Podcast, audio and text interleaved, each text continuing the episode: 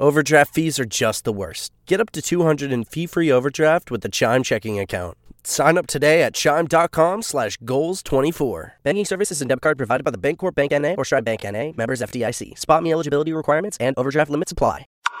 A playlist original. Just watch me. The medium is the message. Proof is a proof. What kind of a proof? It's a proof. It has no core identity. Mashed potatoes are no gravy. You know what I'm saying? Speaking uh, moistly on them.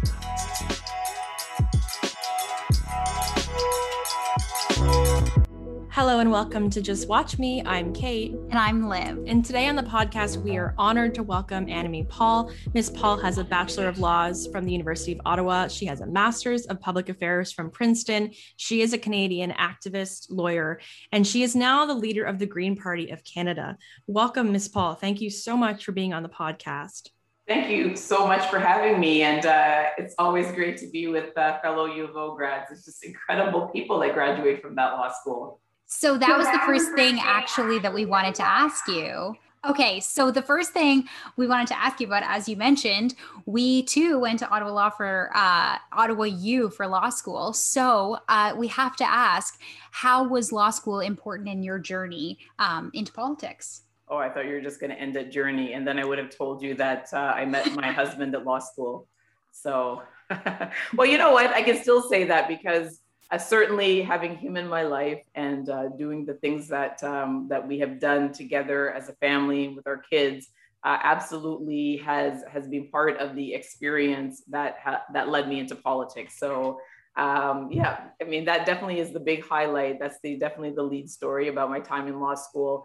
But uh, U of O was exceptional preparation for the work that I'm doing now. Uh, one of the reasons I chose to go, go to uh, that law school in particular uh, was because uh, not only were we close to all of these uh, public institutions and there were opportunities to engage with them, but also because U of O had and still has a great reputation for training people who are interested in non-traditional legal paths. Um, and I didn't know exactly what I wanted to do after law school, but I knew pretty early on, I think that it likely wasn't going to be uh, working in a big firm, even though I, I summered for a couple of years at, uh, at Blake's in the summer. Uh, and it was a great experience. So being at a law school that really understood that and uh, prepared students from that for that from the beginning and presented as a credible pathway was really important. And it helped me uh, to feel quite comfortable in taking those kind of risks and, and, and following a non-traditional path. So uh, I really credit the law school for that. Oh, and can I give you a fun fact?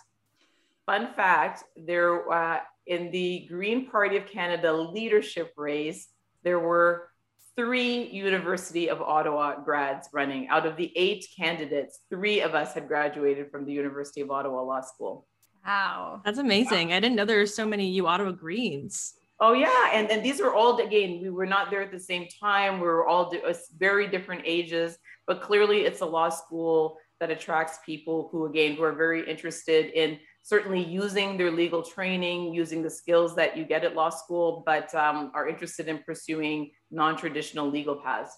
I know you've said that you you were interested in politics from a young age, but you wanted to get life experience before entering politics. I want to know when did you know it was time uh, to, to enter politics and, and why was it the Green Party that you landed with?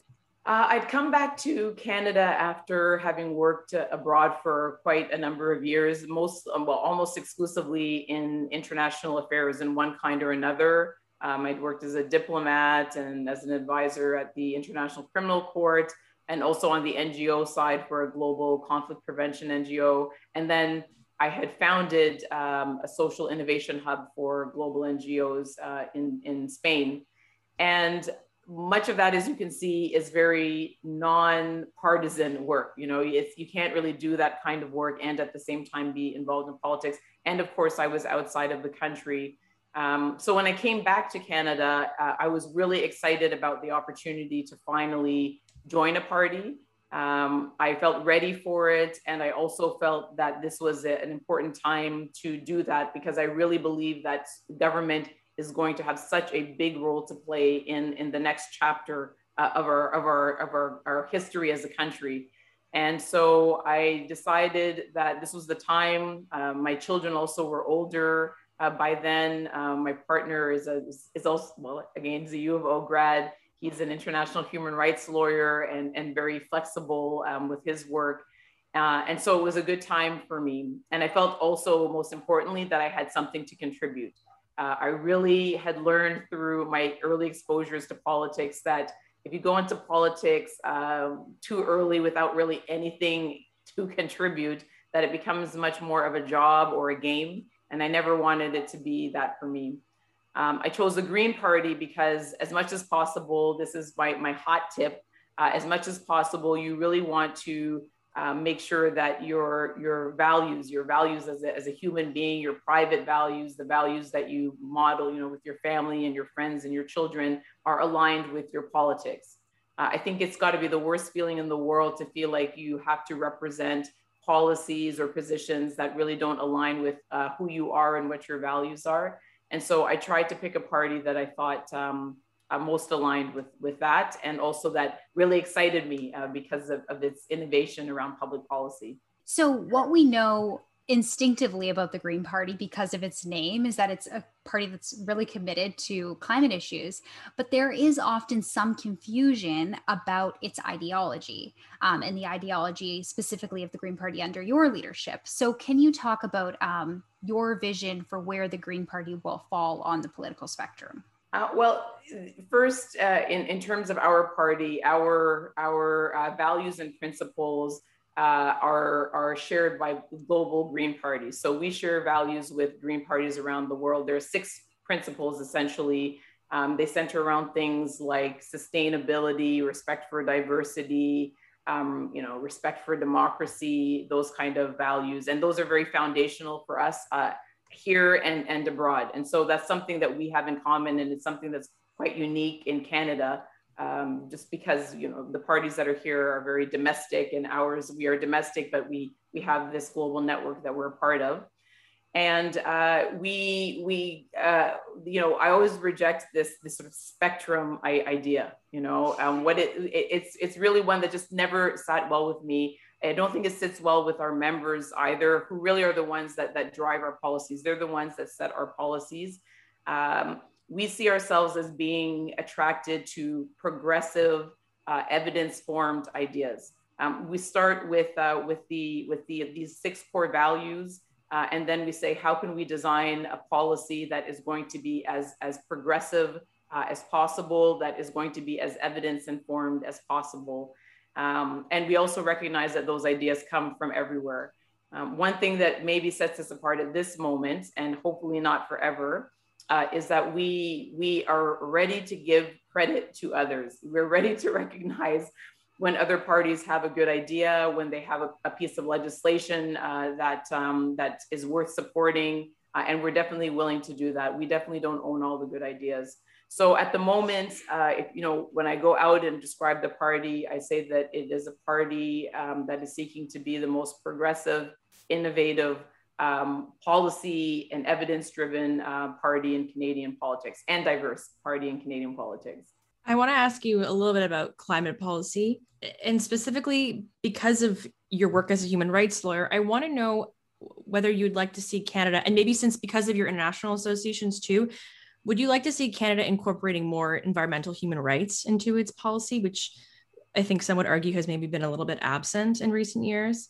But we are intending to to enshrine the right to a, a clean environment, and we, we are very behind in that. There are countries that have done that uh, already. We there is a growing global movement uh, for the recognition of ecocide uh, as a as a law that um, that would fall um, within the the um, the mandate of the International Criminal Court. Uh, but certainly, we consider we understand that things are interconnected. We're a party that you know even before the pandemic, we we really tried to present um, our policies in a way that emphasize the interconnectedness of things. And so uh, you know, we, when you're talking about uh, about the environment uh, and the right to a, a healthy environment, uh, it's because other rights are dependent upon that as well. You know, I mean, if you're talking about the right to live in safety and security, that's impossible if you don't have a, a, a healthy environment. And so we're always seeking, uh, whether it's through policies, uh, legislation, um, to, to really emphasize uh, that connection. And certainly Canada in, in designing public policy should always be designing them in a way that recognizes that uh, the right to a healthy environment is a fundamental right. The, the United Nations, I believe it was last year or no, no, either last year or the year before, recognized uh, climate refugees, for instance, as, um, as a, a category um, that was that is now a recognized category, a re- recognized class. Um, and all of that, you know, comes back to the recognition that um, that the the state of the natural world has an impact uh, on other rights, and and there's a knock-on effect. I'm curious how you think our current government's doing um, on its climate policy. If you wouldn't mind uh, giving your opinion about that. Mm-hmm. I, I, don't mind at all. In fact, I was uh, up on the hill yesterday, not today. Today we were talking about um, uh, the you know the, the missing COVID benefits, the ones that the missing pieces that are still left. Uh, um, but yesterday we were talking about Bill C12. This is the Net Zero Accountability Act, the um, I guess the so-called, uh, and we were making the point that it, it's it's it's is simply the latest in in a a, um, a series of, of inadequate um, climate initiatives, um, that it doesn't provide proper accountability, um, and that uh, it unfortunately in, in this at this moment is being pushed very very quickly through committee uh, without the the many many many amendments that have been proposed by other parties and also by climate uh, activists uh, even being considered. You know, there's only been about eight hours uh, of committee time dedicated to to this bill, if you can imagine. Uh, in general, there has been a lot of, of, of, discussion about the climate lately with the government. Um, we had all waited for almost six years to hear what their plans were for the climate. Uh, and uh, what we received was really just a lead balloon. I mean, you know, it was it was so it was so disappointing that even a party like ours that is very committed to trying to find a way uh, to join together in a nonpartisan sort of committee of the whole uh, to tackle the climate emergency, we really felt that we would be doing a disservice to the public and really misleading them to suggest that there was really anything there. Um, so over the last uh, the last couple of months, a few months, uh, we have seen that um, our target that we have set uh, for reducing greenhouse gases is significantly lower than our international partners. I mean, the lowest of, of all of our major trading partners. Uh, we have seen that Canada continues to be one of the top five worst greenhouse gas emitters per capita in the world. Um, that uh, year on year, over the last six years since we signed the Paris Agreement, our greenhouse gases have increased, and they increased over 3% last year alone. Uh, so we are one of the worst polluters in the world. Uh, we have set some of the weakest targets in the world, and there is absolutely no way that Canada can continue, even if we do all of the other things, um, if we continue to uh, frack gas, uh, to bring new pipelines online, uh, to approve new oil exploration projects, there is just simply no way that Canada is going to be able to do its fair share. Fair share. Well, you know, as you mentioned, um, Western Canada is very stereotypically, you know, resistant to uh, to to these kind of policy ideas. And I was very interested to find out that your brother actually um, worked on the oil patch. Mm-hmm. So I'm curious what your message would be to them and and how you're gonna get them on board uh, to to your policies. It's such a great question and one that I, I always appreciate the opportunity to answer because I would say uh, I mentioned my brother more than anything to say that that this is a very human thing to me and to our party uh, this is always grounded for us in, in the people. Uh, you know, if we're talking about uh, um, limiting global warming, it's because we want this planet to be a livable place for, for humans and for other life on this planet. Uh, it's not, it's not a, it's not a, a theoretical, um, intellectual exercise for us. Uh, so when we think about uh, the prairies, when we think about Newfoundland and Labrador, we're really thinking first about the people who live uh, live in those places. Um, I am I have no hesitation Uh, and you know, sometimes this may be controversial in some circles, but I have no hesitation in, in saying that it is important for us to to thank and uh, and and honor and respect uh, the contribution that workers uh, out uh, in those areas have made to creating the country that we all enjoy. You know, there's no point in looking back and saying, well, you know, it, it was all evil, and given what has happened, you know, it's it's it's it's it's you know, we can't thank them. Um, there's, I don't want to stigmatize uh, those workers. Uh, what I do want to do, though, is make sure that they have a future. And the fact of the matter is that uh, the fossil fuel sector, by its own admission, is in an irreversible decline. Uh, some people say that this is the peak decade for oil. Maybe it's the next decade, but it is an, an irreversible decline that is underway. Uh, and the diversification has not happened. It has not happened in those places. And we have seen, those of us who are old enough, the example of the East Coast, where the fisheries uh, kept going and going and going until they collapsed. And those communities were devastated and displaced, and they never got back on their feet again. And so, if we're looking to avoid that for workers out uh, in Alberta or Saskatchewan or, or Newfoundland, um, Labrador, we need to have a plan now. Uh, and they should be first in line for the very best parts of a green economy, which is estimated uh, to be worth trillions of dollars within the next uh, 10 years. Um, Alberta, in particular, is such a place for innovation. Uh, with green technology. Uh, several of the leading clean tech companies in the, the world are based there. It's the leading um, province in, in, uh, in the country for solar energy as well. There's tremendous geothermal uh, capacity as well. And the workers in the oil patch, their skills are transferable on day one, even without retraining. And we also know that jobs in the green sector play, pay more. So they pay more, they're safer, um, they have more of a future and they allow you to do the work without being displaced. So, you know, this is where if we were thinking about the workers and not about the companies, uh, we would absolutely be investing, um, uh, you know, our money. And so it, it really comes down to the workers. And I want them to know that we see them, we understand their concerns, that we are part of your community. And uh, we're just looking to make sure that your community remains intact and has a future. So you're running in a very competitive riding in Toronto, um, and you'll be running against Marci Ien. Are you? What is your strategy, and what will success look like for you and the Green Party in the next cycle? Uh, in terms of the strategy, it's the same as in the by-election, uh, just over a longer timeline, which is really to offer the residents of Toronto Centre a chance at uh, at real representation. Uh, and by that I mean that uh, you know it's a very it's it's a tiny riding but really a microcosm of so many of the issues that we face around the country just really concentrated it is the smallest riding in, in canada actually uh, but it's the center of the urban indigenous population uh, it is um, one of the top 10 least affordable ridings in the entire country um, it is the center of the opioid epidemic, one of the two centers of the epidemic in, in Canada as well.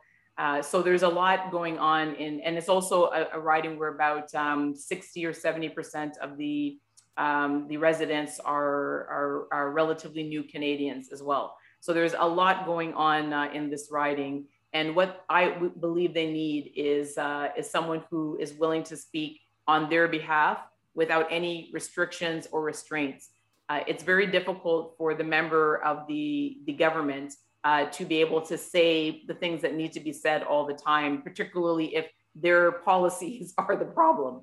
Uh, and so for a riding like this one, uh, it really needs someone who is is going to be able to have the freedom to do that. And so that's what I'm, I'm offering. Someone who is, even as the leader of a party, uh, is prioritizing the riding first. Um, and this is a very green thing. You know, another fun fact uh, every Green who has ever been elected at any level of government in Canada has always been reelected.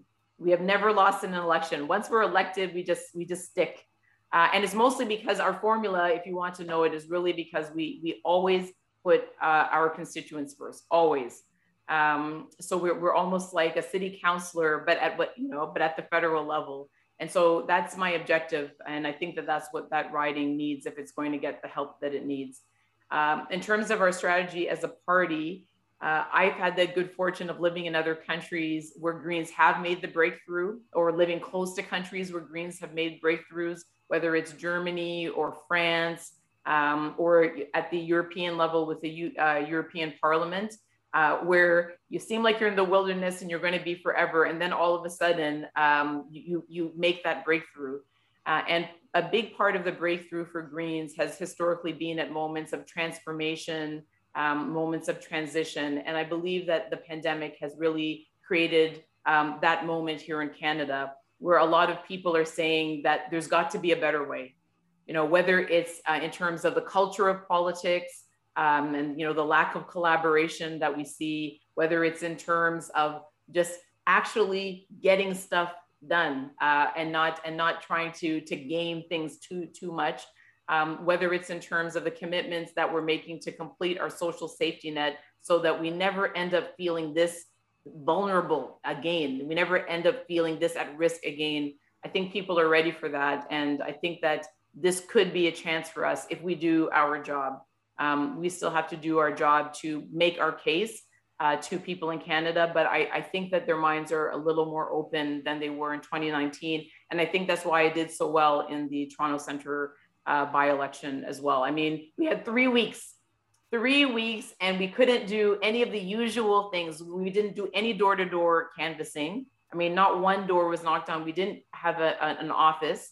Um, we were in a hot zone uh, in Toronto, right? And so there was just there was nothing. There was just what we could do um, by phoning people and me doing interviews in the media. And we only had three weeks. And this is the safest riding, liberal riding in the country. I mean, Bill Morneau won that seat by 35%.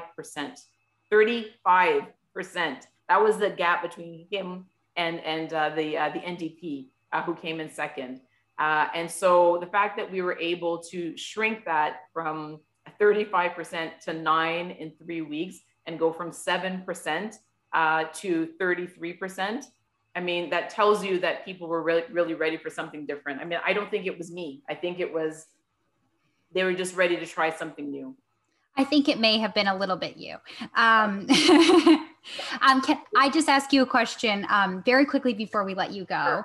Um, I, I have to pick up on something that you said because you mentioned that um, green party members, when they're elected, they tend to last more than one term. Mm-hmm. And y- what we know about women in places in in positions of power is that that's not usually the case. In fact, women are continually held to a higher and some might say, I certainly would, an impossible standard. Mm-hmm. Um, and I know that this is something that you mentioned that, that you feel an intense pressure to be perfect for the people coming after you. Um, and so I'm just wondering, you know, if you can give us a little bit of insight into some of the struggles that you've faced um, in politics. Yes, everything that you said. you know, it, it is uh, as someone, the first thing that I did after graduate school was to come back and, and found this, um, this organization, which was the first of its kind at the time, focused on um, not understanding and then also responding to the issue of the underrepresentation of, of women and um, racialized communities and other underrepresented communities in Canadian politics. Uh, and really, the reasons that it was so tough for women, this was back in uh, 2001. Uh, and, uh, you know, the reason that it was so tough back then, uh, the, the, reasons are, are the same now. Uh, they haven't changed very much. it is still challenging for women to tap into the, the networks that help them to successfully run, whether it's in terms of securing the financing that they need, um, or whether it's securing the volunteers that they need, both of which are equally important. Uh, you know, you can have money, but you know, without the the labor, uh, you will you will never make it. You know, because you can't really you can never raise enough money to pay for what uh, a couple hundred volunteers uh, can do for you. Uh, so that's a challenge. Um, it continues to be a challenge for women to be selected to run in winnable ridings uh, as well. Uh, you may be able to say we have parity in terms of the number of candidates, but where are they running? And this applies also to uh, people of color and other, you know, um, marginalized uh, communities as well.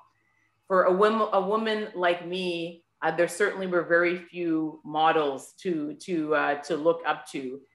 you know, we've only had five women leading, elected to lead a political party with seats in parliament.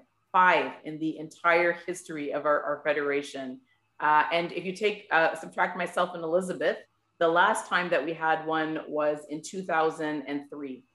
Uh, so, you know, we have, um, we really at the highest levels of politics, women are still shut out. Uh, and as you said, when women get elected, they're held to this very high standard. And if they don't meet it in any way, they don't win reelection. Uh, so for me, I, am aware of all of those things. I'm aware that um, I'm being, unfortunately, my entire gender is being judged on my performance. Um, and that my success or failure really will determine how easy it is for the next person uh, to, to do this. Um, that applies to being a, a, black person as well, and you know a Jewish person as well. I mean, these are all firsts. Um, there's there's no way around it but to acknowledge it and to acknowledge the stress and the strain that it causes.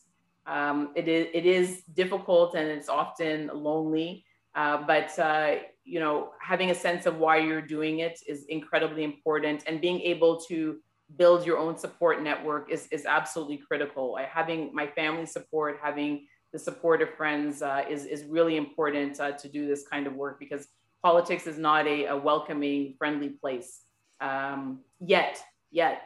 But I encourage, and this is why I always encourage, um, you know, people like you uh, to consider to consider politics because, uh, you know, we can we can complain about it uh, or we can change it. Uh, and we do know that when we get a critical mass of women in national assemblies, uh, the critical mass is around a third, that uh, things change. You know, there's been there have been many empirical studies around the world that shows that the the dynamic within uh, assemblies changes when at least a third of the members are women. Uh, so when you know if women run and run and support each other, then they um, then they uh, then they can change things. They can change the culture of politics and if they change it, then more women run and it becomes a positive feedback loop. And one day we might actually attract people to politics who are there to contribute to good public policy. Uh, and that's the main reason that they're there. Imagine that. Annamie Paul, thank you so much for being on the podcast. It is my pleasure. Thank you so much for having me. And uh, we'll definitely do that uh, part two when we have some more time. You can um, you can interview me during or, or after uh, the next election. I'm sure I will have a million war stories to tell you. Sounds good. We can't look wait. forward to it. yeah.